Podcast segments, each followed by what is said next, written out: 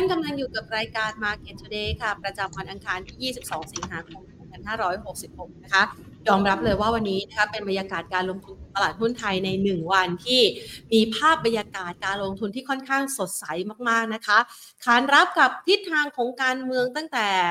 ช่วงเช้าที่ผ่านมา โดยบรรยากาศการซื้อขายของตลาดหุ้นไทยในวันนี้นะคะ สรุปาคเช้าออกมาทั้งหมดแล้ว ปรับตัวเพิ่มขึ้นได้อย่างสดใสค่ะ เรียกว่า outperform ตลาดหุ้นในภูมิภาคด้วย หลังจากที่ในภาพของการวิตกกังวลนะคะ คือภูมิภาคเนี่ยมันมีปัจจัยกดดันจากต่างประเทศนะคะ ส่วนทางด้านของไทยวันนี้ถือว่ามีประเด็นความเคลื่อนไหวทางด้านการเมืองให้จับตา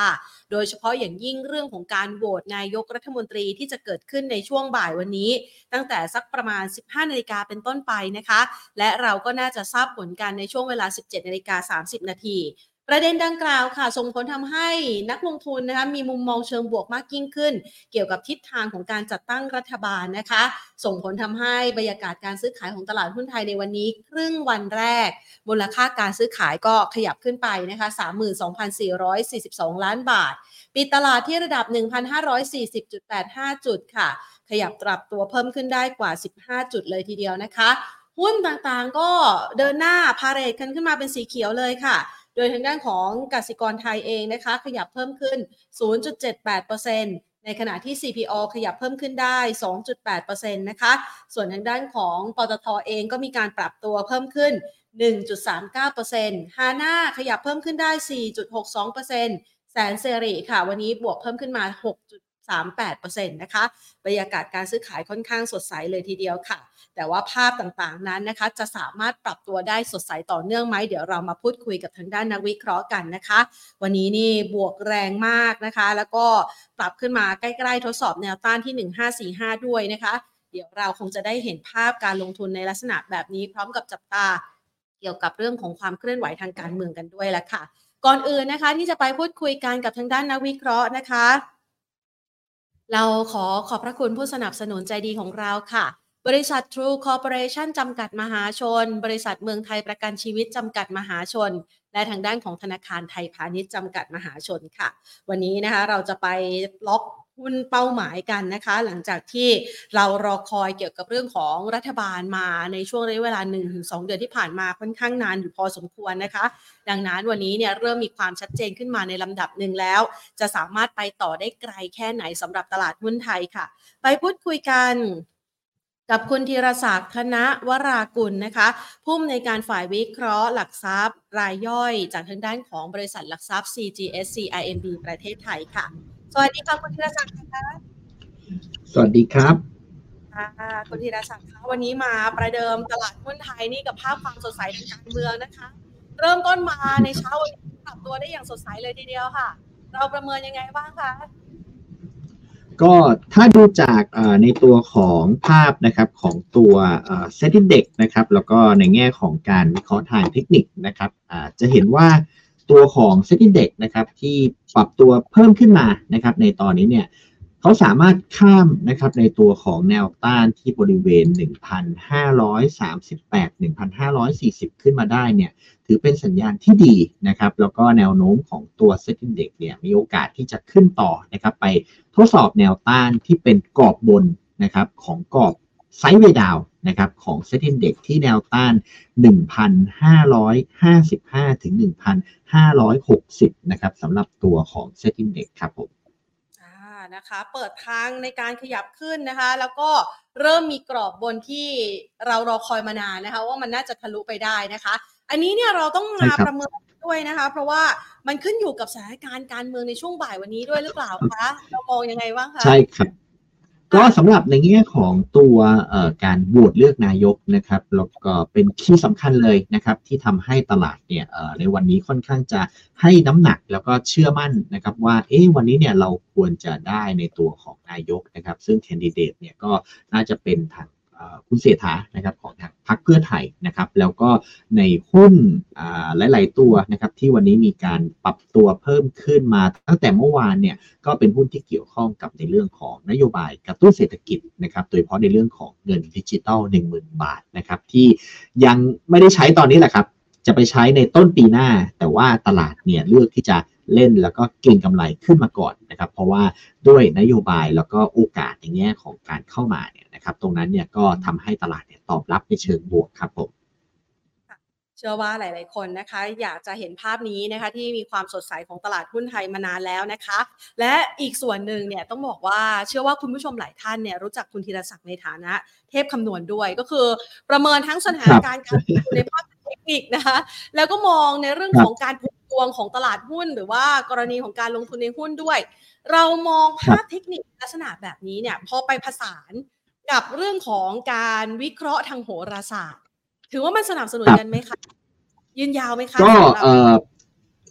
ครับผมจริงๆ ไม่ได้อยากใช้อะไรแง่ของโหราศาสตร์เพียวนะครับ แต่ว่ามันมีการวิเคราะห์ประเภทหนึ่งก็คือในเรื่องของเขาเรียกเอ่อไซเคิลนะครับ ที่เราผมคิดว่ามัน เหมาะกับในแง่ของการใช้ในเรื่องของการวิเคราะห์ทางเทคนิคนะครับ ก็คือเราจะดูว่าในแง่ของการเคลื่อนไหวในอดีตนะครับของตัวเซตินเด็กเนี่ยนะครับมันมีทิศทางแล้วก็มีความสัมพันธ์เนี่ยอย่างไรนะครับ ซึ่งในแง่ของไซเคิลที่เราเห็นแล้วก็มีความเหมาะสมนะครับกับตัวของตลาดหุ้นไทยเนี่ยก็คือการใช้ตัวของไซเคิล 12 ปีนะครับที่เกี่ยวข้องกับในเรื่องของเขาเรียกปีนักสัตว์นะครับ ทุก 12 ปี อ่าเราก็จะเอ่อเรียกว่าเปลี่ยนแปลงนะครับ กลับมาในราศีเอ่อตัวของตำแหน่งของปีที่เกิดนะครับ อีกรอบหนึ่งนะครับ ซึ่งในไซเคิล 12 ปีเนี่ยนะครับ ถ้าย้อนกลับไปนะครับ ในปีนี้ก็คือปี 2013 2023 เนี่ยคือสีแดงนะครับที่อยู่ตรงนี้ นะครับสีแดงนะครับส่วนปี 2011นะครับก็คือเมื่อ 12 ปีที่แล้วเนี่ยสีเขียวนะครับแล้วปรากฏว่าในปี 2011เนี่ยมันมีเหตุการณ์หนึ่งที่คล้ายกับปีนี้เลยนะครับก็คือเรื่องของการเลือกตั้งนะครับในปี 2011 ซึ่งปรากฏว่าในปีนั้นเนี่ยคุณยิ่งรักนะครับได้เป็นนายกรัฐมนตรีนะครับ ซึ่งตลาดหุ้นเนี่ยนะครับในตอนนั้นก็ขึ้นนะครับในช่วงเดือนกรกฎานะครับในรูปนี้ นะครับแล้วก็วิ่งขึ้นไปนะครับเเรียกว่าทำจุดสูงสุดเนี่ยนะครับในช่วงต้นเดือนสิงหาก่อนที่จะลงแรงนะครับในไซเคิลนั้นนะครับก็หลังจากเเรียกว่าตอบรับในเชิงบวกนะครับตลาดเนี่ยขึ้นไปได้ระดับหนึ่งแล้วไปไม่ไหวนะครับแล้วไปไม่ไหวนะครับสิ่งที่กำลังจะเตือนหรือว่ากำลังจะอธิบายหรือกำลังจะบอกให้นักทุนฟังเนี่ยสำหรับรอบนี้ก็คือ ถ้าตลาดตอบรับในเชิงบวกเกี่ยวกับเรื่องของการเลือกตั้ง เล่นแค่เก็งกำไร เล่นแค่รีบาวเล่นแค่การฟื้นตัวในรอบสั้นครับ เพราะหลังจากนั้นแล้วนะครับในไซเคิลนะครับของตัว 12 ปีนะครับทุกวงรอบเนี่ยนะครับปี 2011 ก็คือสีเขียวใช่ไหมครับ ย้อนกลับไปไกลกว่านั้นหน่อยนะครับก็คือปี 19ปี 1999นะครับ1999นะครับออตอนนั้นเนี่ยนะครับสีฟ้านะครับมันบอกเราว่า ในทิศทางของตัว Set Index เนี่ยพอเข้าสู่เดือนกรกฎานะครับแล้วก็เดือนสิงหาเนี่ย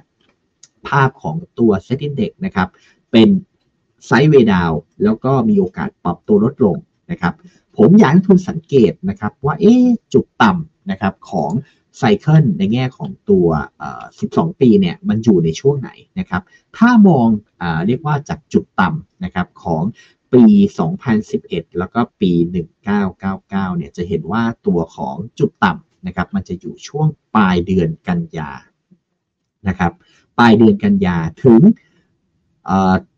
กลางเดือนตุลาคมนะครับถึงกลางเดือนตุลาคม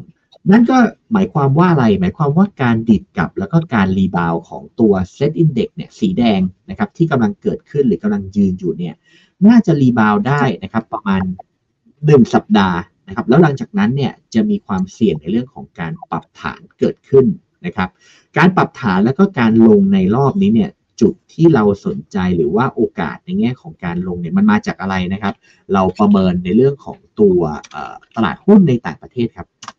ค่ะ S&P 500 นะครับถ้าใช้ในตัวของไซเคิลนะครับ 12 ปีเนี่ยก็จะเห็นว่าเอ่อเดือนสิงหาคมเนี่ยไม่ใช่เดือนที่ดี นะครับแล้วก็ยังมีโอกาสลงต่อนะครับในช่วงเดือนกันยายนอีกนะครับอันนี้คือตลาดหุ้นในฝั่งของสหรัฐนะครับอ่าเราลองไปดูตลาดหุ้นทางฝั่งของเอเชีย หรือว่าฮ่องกงดูบ้างนะครับ ก็จะเห็นว่าในไซเคิลอ่อ12 ปีนะครับที่เป็นลักษณะของการเคลื่อนไหวเนี่ยในเดือนสิงหานะครับตัวของฮ่องกงนะครับไม่ดีเลย รวมไปถึงเดือนกันยาเนี่ยอาจจะมีรีบาว แต่สุดท้าย เดือนกันยาแล้วก็เดือนตุลานะครับ ในฝั่งของสหรัฐแล้วก็ฮ่องกงเนี่ยลงต่อนะครับลงต่อ ดังนั้นเนี่ยรอบนี้แล้วก็การรีบาวรับกับการเมืองผมคิดว่า 1 ถึง 2 สัปดาห์เท่านั้นตลาดเล่นแค่นั้นครับ แล้วหลังจากนั้นจะลงตามการลงของตลาดต่างประเทศครับผมโอ้ฟังแบบนี้ก็คือไปอีกไม่ไกลแล้วนะคะ แนวต้านที่ให้ไว้นี่อยู่ห้าห้าห้า ถึงหนึ่งห้าหกศูนย์ใช่ไหมคะ ถึงจะถึงพันหกไหมคะก็คิดว่าค่อนข้างคือค่อนข้างยากนะครับสำหรับแนวต้านที่พันหกนะครับ เพราะว่าจุดที่เราเรียกว่ามองอยู่หรือว่าในแง่ของตัวประเด็นทางการเมืองเนี่ยนะครับ เราต้องเอาใจช่วยนะ ว่าเอ๊เรื่องของการโหวตวันนี้เนี่ยน่าจะได้ 375 นะครับ แต่สิ่งที่ต้องระวังนะครับหาก วันนี้ไม่ได้ในแง่ของการเลือกนายกเนี่ยอันนี้ปัญหาจะตามมาเลยนะครับ เพราะว่ามันจะผิดคาดแล้วก็ผิดล็อกนะครับจากสิ่งที่ตลาดคาดไว้ พร้อมที่จะถอยพร้อมที่จะลงแรงได้ทันที แต่ณตอนนี้ตลาดเชื่อ 80-90%แล้วครับว่าเออน่าจะผ่านได้นะครับ เพราะนั้นมันก็จะขึ้นไปได้ถึงประมาณ 1,560 แล้วก็น่าจะมีแหล่งเทคโปรฟิตออกมา เพื่อหาหุ้นที่ได้ประโยชน์จากเรื่องของนโยบายนะครับ แล้วก็ ได้เรียกว่าในเรื่องของประโยชน์นะครับจากเรื่องของตัวการเข้ามานะครับของทางพรรคเพื่อไทย แต่ปัจจัยลบในต่างประเทศจะเข้ามากดดันนะครับเพราะนั้นภาพใหญ่ยังดูไม่ดีครับอ่านะคะภาพใหญ่ยังดูไม่ค่อยสู้ดีนะคะ ดังนั้นเดี๋ยววันนี้เนี่ยในมุมมองเชิงบวกก็คือรอให้โหวตนายกผ่านตลาดหุ้นไทยก็จะมีจังหวะที่สักประมาณอาทิตย์นี้แล้วก็อาทิตย์หน้า ก่อนที่จะไปรับรู้ข่าวร้ายครั้งหนึ่งสำหรับปัจจัยใช่ครับ downside ดู ไหมคะเอ่อ downside นะครับ ผมประเมินในแง่ของตัวภาพทางเทคนิคเอาไว้นะครับ ก็คือตัวของ SET Index นะครับ มันมีแนวรับสำคัญนะครับ อยู่ที่ 1,525 นะครับ เป็นแนวรับสำคัญสำหรับการย่อลงนะครับ หาก SET Index นะครับ หลุดหรือลงไปเคลื่อนไหวต่ำกว่า 1,520 เนี่ย หมายความว่า เทรนที่เป็นขาลงในชุดนี้เนี่ยนะครับมันจะกลับมานะครับซึ่งถ้าขาลงในชุดนี้กลับมาเนี่ย SET Index จะสามารถลงไปได้ถึง 1,480 แล้วก็ 1,460 เป็นแนวรับสำคัญสำหรับการถอยลึกของรอบนี้ครับผมค่ะจังหวะการถอยเนี่ยก็ขึ้นอยู่กับว่าถ้าวันนี้โหวตไม่ผ่านใช่ไหมคะแต่ถ้าถ้าถ้าวันนี้ถ้าวันนี้โหวตไม่ผ่านเนี่ยผมว่าอาจจะหลุดเอ่อหนึ่งพันห้าร้อยยี่สิบลงไปเลยนะครับ เพราะว่า ตลาดเนี่ยมันให้ความเชื่อมั่นให้เอ่อเรียกว่าให้ใจไปแล้วครับ ถ้าผิดหวังเนี่ยโอ้ไม่อยากเห็นภาพนั้นเลยครับ ผมว่าหลุดหนึ่งห้าสองศูนย์แน่ๆครับ ถ้าโหวตแล้วไม่ได้ขึ้นมาครับผมนะคะงั้นเราก็มองเชิงบวกไปก่อนนะคะ แล้วค่อยรอให้หลังจากที่ผ่านการแลรี่ช่วงสองอาทิตย์นี้ไปแล้วดีกว่านะคะ อย่างน้อยก็จะได้มีรูปได้ล็อกกำไรกันนะคะ ดังนั้นเนี่ยในช่วงสองอาทิตย์นี้ ในช่วง ภาวะยังคงเป็นใจอยู่นะฮะเอาเรามองบวกไปให้สุดนะคะภาวะยังคงเป็นใจ เรามองชุดหุ้นยังไงบ้างคะเราเราแนะนำนักลงทุนยังไงบ้างคะ ก่อนที่เดี๋ยวเราจะมาพูดกันว่า หลังจากผ่านสองอาทิตย์ที่เป็นฮันนีมูนสวีทของเราเรียบร้อยแล้วเนี่ย แล้วเราจะต้องเจออะไรบ้างตอนนี้เอาสองอาทิตย์นี้ก่อนเรามองไงคะครับคือถ้ามองในหุ้นนะครับอาอย่างตัวของกรณีของตัว ติดล้อนะครับ ที่รีบาวแรงดิดกับแรงเนี่ยนะครับ จุดที่เรียกว่ามีความน่าสนใจก็คือหุ้นเนี่ยนะครับมันลงไปที่บริเวณจุดต่ำสุดเดิมอ่านะครับ แล้วก็มีการดิดกับ นะครับ ก็จะเป็นหุ้นที่เรียกว่าได้ประโยชน์ในเชิงนโยบายนะครับจากเรื่องของการเมืองนะครับหุ้นที่เรียกว่าเราพอเห็นทรง แล้วก็มีโอกาสนะครับที่จะคล้ายๆกันเนี่ยก็จะเป็นตัวของ CENTEL นะครับเพราะว่าราคานะครับที่ถอยลึกนะครับแล้วก็เรียกว่าลงแรงเนี่ยนะครับก็ประเมินว่าตัวของ CENTEL เนี่ยน่าจะมีโอกาสดีดกลับ แล้วก็การฟื้นตัวนะครับเพราะว่าราคาหุ้นเนี่ยเรียกว่าตอบรับในเชิงลบเกี่ยวกับเรื่องของตัว โรงแรมนะครับในทางญี่ปุ่นนะครับแล้วก็ราคาเนี่ยถอยลงมาค่อนข้างมาก แต่ประเมินว่ากลุ่มโรงแรมแล้วก็ในเครือของเซ็นทันเนี่ยนะครับน่าจะเป็นหุ้นที่เรียกว่าได้ประโยชน์ในระยะยาวนะครับถ้าหากการเมืองเนี่ยเราสงบแล้วก็เรื่องของการเรียกว่าประท้วงเนี่ยไม่มีนะครับกลุ่มโรงแรมเนี่ยคิดว่าภาพระยะยาวเนี่ยยังน่าสนใจนะครับแล้วก็ราคาในระยะสั้นเนี่ยสำหรับตัวของเซนเทลนะครับ ก็ดูแนวรับที่บริเวณ 43 ได้เลยนะครับ ส่วนแนวต้านในระยะสั้นเนี่ยก็ดูที่ 45 กับ 46.5 นะครับสำหรับการดิดกลับนะครับ รวมไปถึงหุ้นนะครับในตัวของ CPN นะครับที่ราคาเนี่ย แม้ว่าจะหลุดในตัวของเส้นค่าเฉลี่ย 200 วันนะครับ ลงไปแต่เรามองว่าการดีดกลับแล้วก็การฟื้นตัวเนี่ยมันเริ่มมีสัญญาณของการทะลุนะครับเทรนที่เป็นขาลงนะครับ เพราะนั้นราคาหุ้นของตัว CPN เนี่ยก็น่าจะมีโอกาสกลับขึ้นไปนะครับ เคลื่อนไหวเหนือเส้นค่าเฉลี่ย 200 วัน แล้วก็ดูแนวต้านแรกที่ระดับ 70 ก่อนนะครับสำหรับรอบนี้ นะครับ ส่วนหุ้นอีกชุดหนึ่งนะครับ ถ้าไม่ใช่กลุ่มท่องเที่ยวเลยเนี่ยนะครับ ก็จะเป็นหุ้นที่เกี่ยวข้องกับในเรื่องของเอเรียกว่าการปล่อยกู้แล้วก็เรื่องของการบริหารหนี้นะครับที่เราสนใจนะครับสำหรับในระยะสั้นนะครับในช่วงนี้ก็จะเป็นตัวของเดี๋ยวนะครับ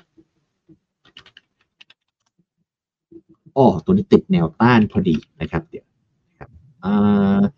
ถ้าเป็นในชุดของตัว SINGER นะครับอ่าโอเคนะครับก็ชุดนี้นะครับสำหรับหุ้นที่เกี่ยวข้องกับในแง่ของการดีดกลับ แล้วก็การ rebound ในภาพใหญ่นะครับ อย่างกรณีของตัว SINGER นะครับ ให้ดูแนวต้านแรกก่อนนะครับ ที่กำลังทดสอบอยู่แถวนี้เลยนะครับ ว่าจะผ่านขึ้นไปได้ไหมนะครับ ถ้า เรียกว่ามีการเบรกหรือว่าขึ้นต่อนะครับทะลุแนวต้านที่ประมาณสัก 11 บาทขึ้นไปได้เนี่ยภาพใหญ่ของตัว SINGER เนี่ยจะดูดีมากๆนะครับรวมไปถึงตัวของ JMART นะครับ ราคาในตอนนี้เนี่ยก็กำลังทดสอบนะครับด่านสำคัญนะครับที่บริเวณ 20 ถึง 20.5 นะครับถ้าข้ามไปได้เนี่ยภาพก็จะดูดีขึ้นนะครับ แต่ว่ารอ confirm รอการเข้าซื้อหรือว่ารอการกินกำไรในระยะสั้นก่อนนะครับ ควรจะเห็นสัญญาณของการไล่ซื้อนะครับตรงนั้นเนี่ยน่าจะเป็นภาพที่ดีนะครับดังนั้นเนี่ยก็โฟกัสไปที่หุ้นที่เกี่ยวข้องกับในเรื่องของการท่องเที่ยวก่อนนะครับใน phase แรกแล้วก็ตามด้วยหุ้นที่เกี่ยวข้องกับในเรื่องของการปล่อยกู้แล้วก็สินเชื่อนะครับในไซส์กลางนะครับรวมไปถึงไซส์เล็กผมคิดว่าน่าจะได้ประโยชน์จากการกระตุ้นในเรื่องของตัวนโยบายนะครับหนึ่งหมื่นบาทดิจิตอลครับผม คือชุดนี้นี่เราสามารถเล่นไปได้เรื่อยๆ เลยหรือเปล่าคะ หรือว่าได้เฉพาะแค่สองอาทิตย์นี้คะก็เล่นแค่สองอาทิตย์ครับ เพราะว่าพอภาพใหญ่มันดูมีปัญหาภาพใหญ่มันดูเอ่อเรียกว่าจะถอยแรงเนี่ย มันอาจจะทำให้เรียกว่าการขึ้นนะครับ มันไม่ได้แรงอย่างที่คาดไว้แล้วก็พอถอยแล้วก็เอ่อเรียกว่ามีการย่อเนี่ยค่อยตั้งรับใหม่ ผมว่าน่าจะเป็นจังหวะที่ดีกว่าครับผม นะคะอะงั้นเรามาดูกันบ้าง อันนี้คือชุดหุ้นที่เราเล่นกันอยู่ในช่วง 2 อาทิตย์นี้นะคะ แล้วก็มีมุมมองเชิงบวกการลงทุนที่อ้างอิงเกี่ยวกับการเมืองที่จะปลดล็อกสักทีนะคะ ดังนั้นก็อาจใช้ช่วงระยะเวลานี้ทำกำไรกำไรกัน แล้วก็หุ้นตัวอื่นๆล่ะคะที่บางคนอาจจะติดมาแล้วพอจะได้กำไรในช่วงระยะเวลา 2 อาทิตย์นี้ เราแนะนำการจัดพอร์ตยังไง ก็จริงๆขึ้นอยู่กับชุดหุ้นนะครับที่นักลงทุนมีอยู่นะครับ แต่ว่าถ้าเป็นหุ้นในกลุ่มธนาคารพาณิชย์นะครับ ผมแนะนำให้ระมัดระวังนะครับ แล้วก็เรียกว่าลุ้นกับตัวของการฟื้นตัวนะครับ ในระยะสั้นว่าถ้าถอยหรือว่าเรียกว่าหลุดนะครับ อย่างตัวของ BBL นะครับให้ยกเป็นตัวอย่างไปแล้วกันนะครับ ว่าหุ้นเนี่ย พอตลาดดีนะครับหุ้นมันควรจะดีด้วยนะครับแล้วเดิมเนี่ยมันเป็นลีดนะครับในรอบของการขึ้นมานะครับดังนั้นเนี่ยราคาหุ้นนะครับมันไม่ควรที่จะหลุดหรือว่าทำ new low ใหม่เนี่ย เกิดขึ้นนะครับ อย่างกรณีของตัว BBL นะครับมันจะมีแนวรับอยู่ที่ 170 นะครับ หากหลุดนะครับเราคิดว่าตัวของ BBL เนี่ยมันสามารถย่อได้ลึกนะครับถึง 167 แล้วก็ 162 เลยนะครับ เพราะนั้นให้ดูนะครับในแง่ของตัว pattern ว่ารอบนี้เนี่ยตัวของแบงก์เนี่ยมันฟื้นจริงๆไหมแล้วก็มีการไล่ซื้อหุ้นในกลุ่มธนาคารเนี่ยเข้ามา support ด้วยหรือเปล่านะครับ เพราะว่ารอบนี้เนี่ย flow นะในเรื่องของการเข้าซื้อของทุนต่างประเทศเนี่ยมันควรจะเข้ามานะครับแล้วก็ตัวที่นะหุ้นนะครับใน sector แบงค์นะครับมันเป็นตัวที่กลุ่มต่างประเทศเนี่ยนะครับน่าจะเข้ามานะครับเป็นภาพของการซื้อแล้วซื้อต่อเนื่องมากกว่า เพราะนั้นราคาเนี่ยไม่ควรที่จะหลุดหรือว่าถอยหลุดแนวรับสำคัญสำหรับหุ้นในชุดนี้นะครับก็โฟกัสไปที่ตัวของ BBL แล้วก็ KBank ว่ายังยืน sideway up แล้วก็ไม่ได้ทำ low ในรอบ 3 วันหรือ 5 วันเนี่ยเกิดขึ้นไหมนะครับ ถ้ายังเป็นใน pattern ที่เป็น sideway up เนี่ยยังแข็งแรงอยู่สำหรับภาพใหญ่ครับผมค่ะช่วงนี้นี่พอการเมืองมันเริ่มมีความสดใส วันนี้สัญญาณต่างชาติเป็นยังไงบ้างคะ ก็ดูจากเอ่อในแง่ของตัวค่าเงินบาทนะครับ ค่าเงินบาทก็ในช่วงนี้เนี่ยก็ตอบรับค่อนข้างดีนะครับ เพราะว่าตัวของค่าเงินบาทในระยะสั้นเนี่ยอ่อนค่านะครับจากเรื่องของตัวดอลลาร์นะครับที่แข็งค่าเร็วนะครับจากเรื่องของทิศทางอัตราดอกเบี้ยแต่ว่า บาทในช่วง2อสวันนี้ แล้วก็ต่อเนื่องในสัปดาห์นี้เนี่ยพอชนแนวต้านที่ 35.5 เริ่มมีสัญญาณของการแข่งค่านะครับดังนั้นเนี่ยในฝั่งของตัวค่าเงินบาทนะครับก็ประเมินว่ายังมีโอกาสแข็งค่าอยู่นะครับอาจจะลงไปทดสอบนะครับแนวรับที่บริเวณ 34.8 นะครับอ่านะครับแล้วก็ sideway up นะครับเพราะว่าทิศทางของค่าเงินดอลลาร์ในตอนนี้เนี่ยน่าจะเป็นลักษณะของการเรียกว่า sideway นะครับเพื่อรอปัจจัยหรือว่ารอในแง่ของตัวจุด confirm นะครับเกี่ยวกับอัตราดอกเบี้ยนะครับว่าจะขึ้นต่อหรือจะค้างนะครับจะค้างในระดับสูงนานไหมนะครับหรือพร้อมที่จะพลิกกลับมาลดอัตราดอกเบี้ยนะครับเพราะนั้นในฝั่งของตัวค่าเงินบาทเนี่ยก็มีสัญญาณที่ดีแล้วก็ flow เนี่ยเราคิดว่าเริ่มกลับเข้ามาเป็นฝั่ง การซื้อบ้างแล้ว เหลือเพียงแค่จุด confirm ว่าเอ๊ตัวของค่าเงินดอลลาร์สหรัฐเนี่ยที่ตอนนี้เนี่ยทดสอบในตัวของด่านสำคัญเนี่ยจะแข็งค่าลงไปด้านล่างลึกแค่ไหนนะครับ ตรงนั้นเนี่ยจะเป็น key สำคัญของการไหลเข้ามานะครับของ flow ในบ้านเราครับผมค่ะโอ้ฟังดูนะคะ ค่อนข้างจะดีเลยนะคะ ในภาพลักษณะแบบนี้นะคะ แต่ก็ต้องไม่ประมาทนะคะเพราะเมื่อสักครู่นี้อย่างที่ ธีรศักดิ์บอกไว้นะคะเรา enjoy กันในช่วงสองอาทิตย์นี้ก็คือเข้าสู่ต้นเดือนกันยายนพอดี แล้วมันก็จะเป็น cycle ที่ทับกันในช่วงเวลา 12 ปีที่ผ่านมาที่มีการปรับพักฐานนะคะ ในกรณีนี้เนี่ยใช่ครับปัจจัยที่มันเป็นปัจจัยลบที่เราเราอยู่ หลังจากที่เราเอนจอยเรื่องของการเมืองแล้วเนี่ย ท่านเทพมองไงบ้างคะครับก็เราคิดว่าในฝั่งของจีนเนี่ยนะครับมันเริ่มมีเอ่อเรียกว่าสัญญาณแล้วก็มีเรื่องของความ เอ่อเรียกว่ากระแสนะครับข่าวเนี่ยออกมานะครับแล้วก็ถ้าเราดูในฝั่งของตัวฮ่องกงเองเนี่ยมันทำนิวโรนะครับเกิดขึ้นเพราะฉะนั้นเนี่ยต้องโฟกัสแล้วครับว่าเอ๊จีนเนี่ยมันจะฟองสบู่แตกไหมแล้วก็ในเรื่องของการแก้ปัญหาเนี่ยเขาใช้นโยบายระยะสั้นหรือระยะยาว แล้วก็มาตรการอะไรที่เข้ามานะครับถ้า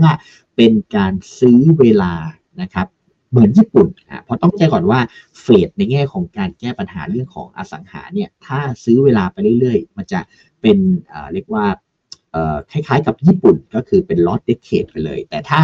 แรงแล้วปล่อยให้เอ่อเรียกว่า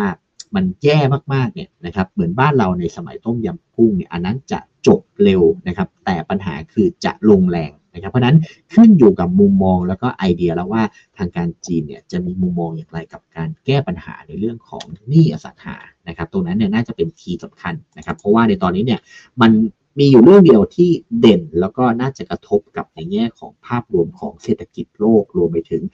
บ้านเรานะครับ อีกเรื่องหนึ่งนะครับแต่ยังไม่ค่อยมี ความเขาเรียกเอ่อเขาเรียกยังยังไม่ค่อยเห็นผลกระทบในรอบนี้นะครับ แต่ก็ต้องระวังไว้ก็คือเรื่องของตัวอัตราผลตอบแทนพันธบัตรของสหรัฐนะครับคือรอบนี้เนี่ยตัวของพันธบัตร 10 ปีนะครับ มันขึ้นมาทำจุดสูงสุดใหม่แล้วนะครับอ่าก็คือเอ่อ4.33 เนี่ยมันเริ่มเบรกไฮละนะครับ จุดที่เราสนใจหรือว่าจุดที่มันเคยเกิดปัญหาเนี่ยย้อนกลับไปในช่วงเดือนมีนานะครับ ตอนนั้น เรื่องของตัวธนาคารนะครับของสหรัฐเนี่ยพอบอลยิวพุ่งสูงสูงๆบางแบงก์บางธนาคารไม่สามารถบริหารจัดการในเรื่องของราคาพันธบัตรได้ พอดอกเบี้ยขึ้น การมาร์กทูมาเก็ตในเรื่องของพันธบัตรที่ถืออยู่เกิดขาดทุนนะครับพอเกิดขาดทุนปุ๊บจำเป็นที่จะต้องเพิ่มทุน พอเพิ่มทุนไม่ได้ล้มละลายนะครับ สภาพคล่องไม่มี ตอนนี้นะครับในเรื่องของตัวอัตราดอกเบี้ยก็พุ่งขึ้นมา แล้วก็เริ่มทะลุจุดสูงสุดเดิมอีกครั้งหนึ่ง สัญญาณตรงนี้เนี่ยถ้าบอลจิวไม่หักหัวลงนะครับไม่รีบลงเนี่ยแล้วยังนิวไฮไปเรื่อยๆเนี่ยสัญญาณตรงนี้ผมว่ามันจะกลับมารอบหนึ่งเกี่ยวกับสถานการณ์ในเรื่องของธนาคารพาณิชย์ในฝั่งของสหรัฐอาจจะล้มละลายในระลอกใหม่นะครับ ซึ่งตรงนั้นเนี่ยจะทำให้หุ้นแล้วก็ตลาดเนี่ยมีโอกาสถอยแรง เพราะนั้นน่าจะโฟกัสที่ 2 เรื่องนี้สำหรับรอบนี้ครับผม ค่ะ ซึ่งล่าสุดนี้ก็มีการปรับลดอันดับเครดิตของ นาคารในสหรัฐลงมานะคะ จากหลายสถาบันเลยทีเดียวนะคะ น่ากังวลใจเหมือนกัน ในกรณีที่เกิดเหตุการณ์แบบนั้นเนี่ยอ่าครับท่ามกลางการเมืองของไทยที่มันเริ่มมีความหวังมากขึ้น มันจะมีผลกระทบกับน้อยแค่ไหนคะก็จริงๆเอ่อผมคิดว่าในตัวของไทยนะครับ กว่าจะค่ะเห็นภาพชัดหรือเอ่อถ้าย้อนกลับไปนะครับ พอดีผมไปดูเอ่อเรียกว่าล่องรอยนะครับเอ่อในแง่ของตัวเอ่อการกลับมานะครับของทาง คุณทักษิณนะครับ เพราะว่ารอบนี้เนี่ยเป็นครั้งที่เอ่อเขาเรียกนะครั้งที่สามละนะครับอาจจะขออนุญาตแชร์อีกรูปหนึ่งให้ดูนะครับ ครั้งนี้กลับมาในรอบ 17 ปีนะคะ หลายคนจับตาใช่ครับตั้งครับค่ะผมคือรอบนี้เนี่ยพอไม่ได้กลับมาเป็นครั้งแรกนะครับ เราก็อาจจะต้องดูเอ่อเรียกว่ารอยหรือว่ารูปแบบนะครับของการเอ่อเรียกว่ากลับมานะครับในครั้งที่แล้วนะครับ ครั้งที่แล้วเนี่ยนะครับเอ่อทาง คุณทักษิณนะครับที่กลับมาเนี่ยจะอยู่ในช่วงประมาณวันที่ 28 กุมภานะครับ ปี 2551 นะครับ ผมไปหาไว้เรียบร้อยแล้วนะครับ ตอนนั้น Set Index นะครับ ตอบรับอย่างไร อ่า ตอบรับในแง่ของการขึ้นไปนะครับ แล้วก็มีการปรับฐานเนี่ยเกิดขึ้นก่อนที่จะไซด์เวย์อัพอีกสัก 2 เดือน แล้วสิ่งที่ตามมาก็คือ มันมีในเรื่องของวิกฤตนะครับ แล้วก็ในแง่ของการลงแรงนะครับ ดังนั้นเนี่ย ความเสี่ยงในภาพใหญ่นะครับ ดูจากรอยในอดีตละดูจากพฤติกรรม รวมไปถึงการกลับเข้ามานะครับ ในรอบนี้เนี่ยนะครับ ระยะสั้นก็เอ่อเรียกว่าเป็นไซด์เวย์นะครับ แต่ระยะยาวสุดท้ายแล้วเนี่ยมันก็มีในเรื่องของการเกิดในแง่ของวิกฤตนะครับเกิดขึ้นนะครับ ซึ่งตอนนั้นเนี่ยพอผ่านในช่วงเอ่อเรียกว่าเดือนมิถุนานะครับ เข้าสู่เดือนสิงหาเดือนกันยาปุ๊บเนี่ยเกิด for เอ่อ hamburger crisis นะครับของทางสหรัฐพอดีนะครับเพราะนั้นต้องระมัดระวังในแง่ของการเอ่อเรียกว่าเกิดการซ้ำรอยหรือว่าอีเวนท์ที่มันเคยเกิดขึ้นในอดีตเนี่ยดูจาก 2 อย่างระยะสั้นสองสามเดือนก็ไม่ดีนะครับหกเดือนต่ออย่างนี้โลกก็ไม่ดีนะครับ เพราะนั้นก็เลยมองว่าเป็น sideway เนี่ยสบายใจที่สุดจะได้ไม่ต้องคาดหวังมาก แล้วก็พร้อมที่จะเรียกว่ารับกับความเสี่ยง แล้วก็พร้อมที่จะหนีนะครับ ถ้าหากตลาดเนี่ย เกิดอะไรขึ้น ตรงนั้นน่าจะเป็นคีย์ที่ดีกว่าสำหรับในแง่ของภาพที่จะเกิดขึ้นหลังจากนี้ครับผมค่ะแต่แรงกระแทกก็จะไม่แรงใช่ไหมคะคำว่าไซด์เวย์เนี่ยบางครั้งมันก็เหมือนกับครับให้เรารู้สึกตายใจนะ มันมีจังหวะของการใช่ใช่ใช่ครับก็เราก็พยายามจะมาอัปเดตเรื่อยๆนะครับ เพราะว่ามันขึ้นอยู่กับเอ่อรูปแบบนะครับของการถอยนะครับ ว่าเอ๊ะจะถอยลงไปแล้วเนี่ยลึก ถึงเท่าไหร่นะครับแล้วก็จุดที่เรียกว่าเป็นแนวรับของแต่ละระลอก หรือว่าอีเวนท์ที่เข้ามาทดสอบเนี่ยถ้าหากไม่มีในแง่ของ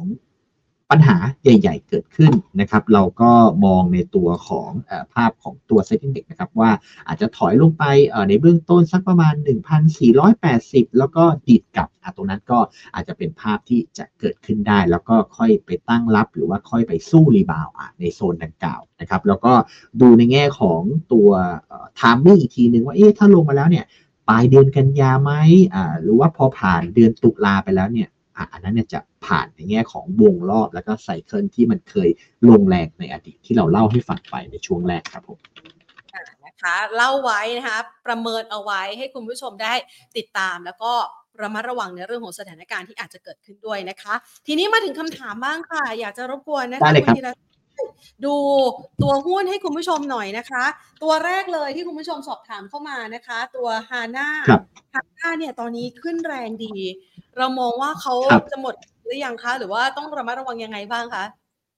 ครับสำหรับตัวของฮาน่าเนี่ยก็ค่อนข้างอ่าเรียกว่าเห็นด้วยนะครับในแง่ของการขายทำกำไรนะครับ เพราะว่าดูจากโครงสร้างของการปรับตัวเพิ่มขึ้นเนี่ยนะครับมัน เป็นภาพซ้ำรอยนะครับของการขึ้นในเรียกว่ารอบที่แล้วนะครับที่เรียกว่าขึ้นมาแรงนะครับ พอสุดท้ายเนี่ยก็มีในเรื่องของการปรับฐานนะครับฮาน่านะครับให้ดูแนวต้านที่ 62 นะครับ ผมคิดว่าน่าจะมีโอกาสเรียกว่าขึ้นไปทดสอบเนี่ยแล้วก็ถอยกลับนะครับลงไปด้านล่างนะครับ ก็ดูขายครับสำหรับตัวของฮาน่าเหนือ 62 เนี่ยไม่น่าสู้เลยนะครับ ส่วนแนวรับก็ประเมินไว้เบื้องต้นนะครับที่ประมาณสัก 6 57 นะครับ จะเป็นแนวรับสำหรับการย่อลงของตัวฮาน่าครับผมค่ะตัวต่อไปแบมมองยังไงบ้างคะสำหรับแบม ครับเอ่อในตัวของแบมนะครับโอเคมีขึ้นแรงเอ่อในตัวของครับเอ่อสำหรับตัวของแบมนะครับ ราคามีสัญญาณของการเบรกอ่าในตัวของแนวต้านสำคัญขึ้นมาได้พร้อมกับวอลุ่มนะครับ แต่ตัวของแบมเนี่ยอยากจะ ขออีกสักนิดหนึ่งนะครับว่าควรจะเบรก 11.50 นะครับขึ้นไปให้ได้นะครับ ตรงนั้นเนี่ยจะเป็นจุดกลับตัวนะครับของราคาหุ้น BAM แต่ปัญหาคือพอเป็นภาพของการ rebound จากด้านล่างนะครับนิสัยเดิมหรือว่า pattern เดิมที่เขาเคยเล่นเนี่ยมันจะไม่ได้ขึ้นแรงๆนะครับเต็มที่เลยก็เป็นลักษณะของการ rebound นะครับเพราะนั้นตัวของ BAM เนี่ยให้ดูแนวต้านนะครับที่ 11.50 นะครับ แล้วก็ถ้าทะลุได้เนี่ย 12 บาทถึง 12.3 มองเป็นจุดขายครับ เพราะว่าภาพของการ rebound ภาพของการดีดกลับเนี่ยต้านใหญ่จะอยู่ประมาณ 12 ถึง 12.3 แค่นั้นครับผมค่ะ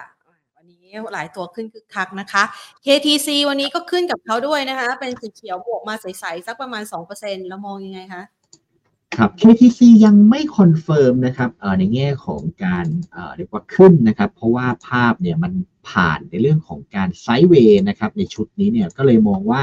เอ่อถ้าจะให้ดีนะครับสำหรับตัวของ KTC เนี่ยเราควรจะเห็นการทะลุนะครับแนวต้านของเส้นค่าเฉลี่ย 50 วันนะครับที่ 48 ขึ้นไปตรงนั้นเนี่ยจะเป็นภาพของการฟื้นตัวที่แข็งแรงมากกว่านี้นะครับสำหรับตัวของ KTC ครับผม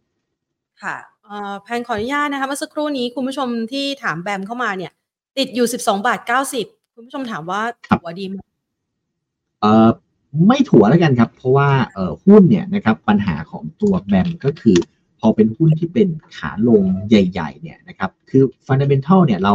เอ่อเรียกว่าไม่ได้มั่นใจกับตัวเขาเลยนะครับ แล้วก็ในตอนนี้เนี่ยผมคิดว่าถ้าสถานการณ์มันไม่ได้แบบเป็นปัจจัยบวกมาก ๆเลยเนี่ยนะครับ ไม่ควรถั่วนะครับ มองแค่เป็นรีบาวแล้วก็ตัดขาดทุนไปเพื่อจะได้เอาเงินเนี่ยไปหาในแง่ของหุ้นตัวอื่นที่มันดูน่าสนใจมากกว่านี้ครับงั้นขยับไปที่ตัวทาคุนิมองทาคุนิยังไงบ้างคะเอ่อในตัวของทาคูนินะครับ ก็ราคาเอ่อในระยะสั้นเนี่ยยังมีโอกาสฟื้นนะครับ ขึ้นไปได้อีกนะครับสักสเต็ปหนึ่งนะครับเอ่อตอนนี้เนี่ยตัวของทาคู นินะครับอ๋อโอเคเอ่ออ่าโอเคเตรียมจะทะลุนะครับแนวต้านที่ 1.75 นะครับ ตอนนี้ทาคุนินะครับจะมีแนวต้านอยู่ที่ 1.75 ถ้าทะลุได้นะครับ เล็งแนวต้านถัดไปที่ 2 บาทได้เลยนะครับ ก็โครงสร้างเนี่ยมีการเข้าซื้อแล้วก็เทคโปรฟิตแต่ว่ายังสัญญาณขายนี่ยังไม่เกิดนะครับ เพราะฉะนั้น ถ้ายังไม่ต่ำกว่า 1.64 นะครับ ทาคุนิผมว่ารอบนี้เนี่ยน่าสนใจนะครับ ก็ลุ้นทะลุ 1.75 แล้วก็ไปรอที่ 2 บาทครับ ค่ะ อะนะคะ เชื่อว่าหลาย ๆ คนนะคะ ลุ้นวันนี้นี่หลาย ๆ ท่านนะคะ พิมพ์เข้ามาบอกว่า วันนี้ได้กำไรมาบ้างแล้วนะ คืนมาบ้างหลังจากที่อึดอัดมานานนะคะ ในช่วงที่ผ่านมานะคะ แล้วก็ถามตัวหุ้น รศักดิ์เข้ามาด้วยนะคะ ได้ตัวหุ้นไปเพื่อที่จะทำกำไรกันในช่วงระยะเวลา 1-2 อาทิตย์นี้ แล้วรอดูปัจจัยบวกที่จะเกิดขึ้นในเย็นวันนี้จะเป็นไปตามที่คาดหวังเอาไหมไว้หรือไม่นะคะ เราคงจะได้มาประชุมกันอีกครั้งหนึ่งนะคะ คุณธีรศักดิ์คะวันนี้ต้องขอขอบพระคุณนะคะ สวัสดีครับค่ะผมครับส วันนี้คุยกันแบบสนุกสนานนะคะแล้วก็ได้เห็นภาพชัดๆเลยนะคะ เพราะว่าคุณธีรศักดิ์เองนะเชี่ยวชาญนะคะ ทั้งในเรื่องของปัจจัยพื้นฐานแล้วก็ภาพทางเทคนิคด้วยนะคะ เอามาประเมินฝากกันให้คุณผู้ชมนะคะ ได้เห็นถึงภาพการเคลื่อนไหวของตลาดหุ้นไทย และการตอบรับในเชิงจิตวิทยานะคะ ต้องบอกว่ามันเป็นการตอบรับในเชิงจิตวิทยาที่มีผลต่อการลงทุน เพราะว่าปัจจัยการเมืองนี้กดดันต่อแนวโน้มการลงทุนของตลาดหุ้นไทยมาค่อนข้างจะ 2-3ถึง3เดือนแล้วนะคะ เราลุ้นกันหวังกันว่าหลังเลือกตั้งจะมี election rally จะ rally กันให้เราได้คึกคักสดใสกันสักนานหน่อยก็ไม่ได้นะคะ ปรากฏว่ามันเป็นการปรับตัวลดลงไปซะอย่างนั้นนะคะ แล้วก็ทำให้ภาพเนี่ยไปทำจุดต่ำสุดใหม่ ท่ามกลางสถานการณ์เศรษฐกิจในต่างประเทศที่ยังคงต้องจับตา แล้วก็มีความน่าเป็นห่วงด้วย เอาละวันนี้นะคะวันนี้คุณชูยศักดิ์นะคะ มาให้ภาพนะคะที่เป็นภาพของความสดใส แต่มันจะใช้ระยะเวลาฮันนีมูนอยู่แค่ 2 อาทิตย์นี้นะคะ คุณผู้ชมที่ลงทุนในช่วงเวลานี้ก็อาจจะระมัดระวัง เวลาที่ราคาหุ้นวิ่งขึ้นไป ก็อย่าไปไล่ซื้อตามนะคะ อาจจะมีการล็อกกำไรออกมาบ้าง พร้อมกับตัวหุ้นที่คุณธีรศักดิ์ให้เอาไว้ด้วยนะคะ วันนี้หมดเวลาลงแล้วล่ะค่ะ ลากันไปก่อนนะคะ สวัสดีค่ะ